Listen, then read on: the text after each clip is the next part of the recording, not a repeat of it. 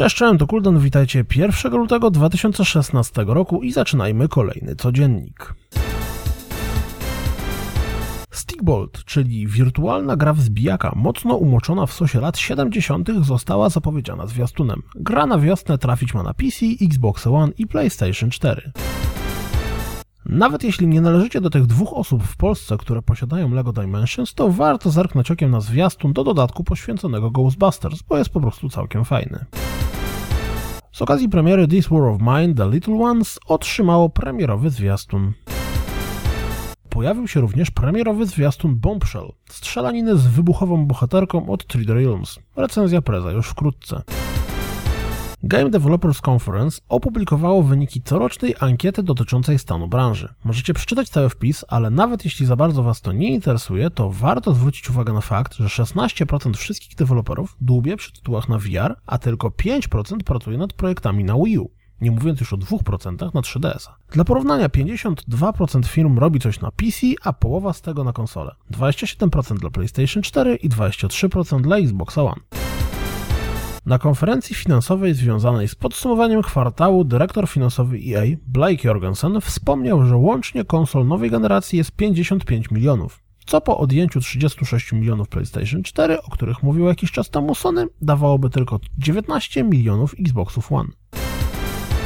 Zostając przy temacie EA i finansów, to jeśli lubicie cyferki, to warto rzucić okiem na fragmenty raportu finansowego za ostatni kwartał. Wynika z niego na przykład, że EA jest największym wydawcą na PlayStation 4 i Xbox One w Europie i Stanach, FIFA 16 było najlepiej sprzedającą się grą w Europie w 2015 roku, a Star Wars Battlefront sprzedał ponad 13 milionów kopii. Jeśli dalej płaczecie za PT, to może zainteresować Was zbiórka na Wizesz, który jak widać po fragmentach gameplayu mógłby uchodzić za duchowego spadkowiercę PT. Twórcy celują w 35 tysięcy dolarów i do końca zbiórki zostało 40 dni. Na wspomnianej wcześniej konferencji EA padło również, że w najbliższym roku fiskalnym, czyli do 31 marca 2017 roku, pojawi się nowy Battlefield od DICE, nowe doświadczenie związane z Titanfallem i Mass Effect Andromeda. Jest na co czekać. Jeśli zamierzacie zagrać w Teenage Mutant Ninja Turtles Mutants in Manhattan na PC, to na Steamowej stronie gry pojawiły się oficjalne minimalne wymagania sprzętowe. Jeśli szukacie jakiegoś RTS-a na dużą skalę, to kosmiczna strategia Ashes of the Singularity została udostępniona w ramach Steamowego Early Accessu. Treyarch wymyślił nowy sposób dostarczania DLC do Black Ops 3. Zamiast ściągać poszczególne paczki z dodatkami, wszyscy posiadacze gry zostaną uszczęśliwieni update'em zawierającym materiały z DLC. Zapłacenie za treść lub posiadanie Season Passa będzie jedynie odblokowywało dostęp do materiałów. Myślę, że osoby ze słabym internetem lub limitowanym łączem nie ucieszą się na myśl o ściąganiu 9-gigowego patcha.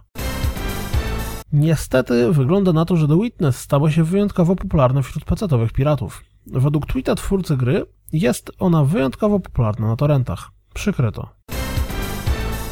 Mimo tak dużego piracenia gry wygląda na to, że jednak odnosi sukces. Jonathan Blow przyznał, że The Witness w tydzień sprzedał więcej niż Braid przez cały rok. Nawet jeśli macie w nosie Star Citizena, to warto sprawdzić materiał z nagrywaniem mockupu przez Gillian Anderson. Pojawił się nowy fragment gameplayu z Final Fantasy XV. Chcę to już teraz.